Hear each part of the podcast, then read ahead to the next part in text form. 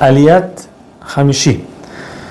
Como vimos en la, en anterior, hablamos de que los pueblos tienen todo tipo de brujería, hechiceros, que les enseñan y les dicen cuál es el futuro. Moshe les dice, nosotros no necesitamos esas cosas, ¿por qué? Porque tenemos los profetas. Los profetas eh, son las, personas que si Hashem nos quiere mandar un mensaje, lo manda por medio de ellos. Estos profetas también tienen leyes. Entre ellas tiene que ser, el profeta tiene que, tiene que ser judío, no puede ser otro pueblo.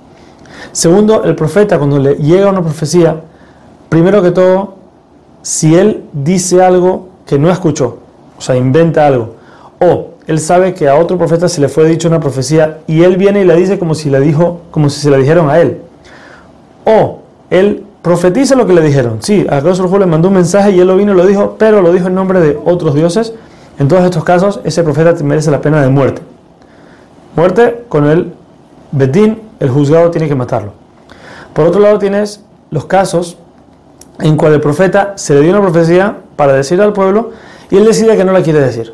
Él no quiere decir lo que, está, lo, que le fue dicho, o al profeta muchas veces pasaba que a Hashem le mandaba un mensaje y le decía tienes que hacer tal y tal cosa y el profeta decidió no hacerlo porque pensó que no era lo correcto, en esos casos el profeta merece pena de muerte, pero del cielo.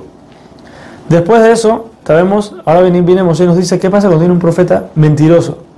Y les dice algo, este tiene, como dijimos antes, merece pena de muerte. Ahora, ¿cómo yo sé si un profeta es mentiroso?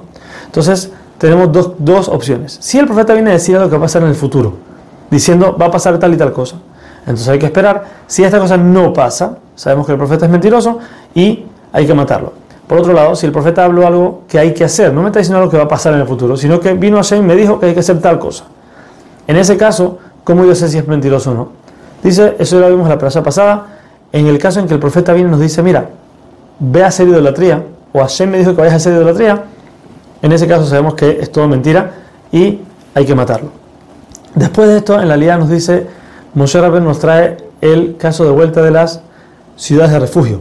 Como ya sabemos, las ciudades, había ciertas ciudades hechas específicamente para gente que mató sin querer, poder escaparse ahí y no ser asesinado por el familiar que, quiere vengar la muerte de su ser querido. Aún que ya habíamos, visto estas leyes, pero aquí la Torah nos trae otra, otra, otras cosas que no, habíamos, no sabíamos antes. Primero que todo, nos dice que las ciudades tienen que estar arreglados los caminos. Tiene que haber caminos arreglados con señalizaciones para que sea fácil para llegar al asesino que mató sin querer, sea fácil llegar y no lo agarren a la mitad perdido. Tiene que haber siempre señalizaciones en lugares específicos. Nos dice también la Torah que hay tres lugares. Tenemos dentro de Israel, tenemos afuera de Israel y hay otra parte que nunca no hemos recibido todavía de la, tierra de Israel, que es donde vamos a recibir cuando venga el Mashiach. En cada una de estas dice Acá juego hay que hacer, dice la Torah, hay que hacer tres ciudades de refugio. Tres adentro de Israel, tres afuera y en el futuro cuando recibamos las últimas partes, entonces hay que hacer tres más. Por último, la Torah nos advierte que si se llega a encontrar a una persona que mató adrede, que asesinó a una persona, hay que matarlo. ¿Por qué pensaríamos que no? No puede decir, mira, ya murió uno. ¿Para qué voy a matar al otro? Al final va a quedar que dos personas murieron. Dice la Torah, no es verdad. Si esta persona mató a Drede, mató a propósito, hay una mitzvah, una ley de matarlo para así vengar lo que hizo.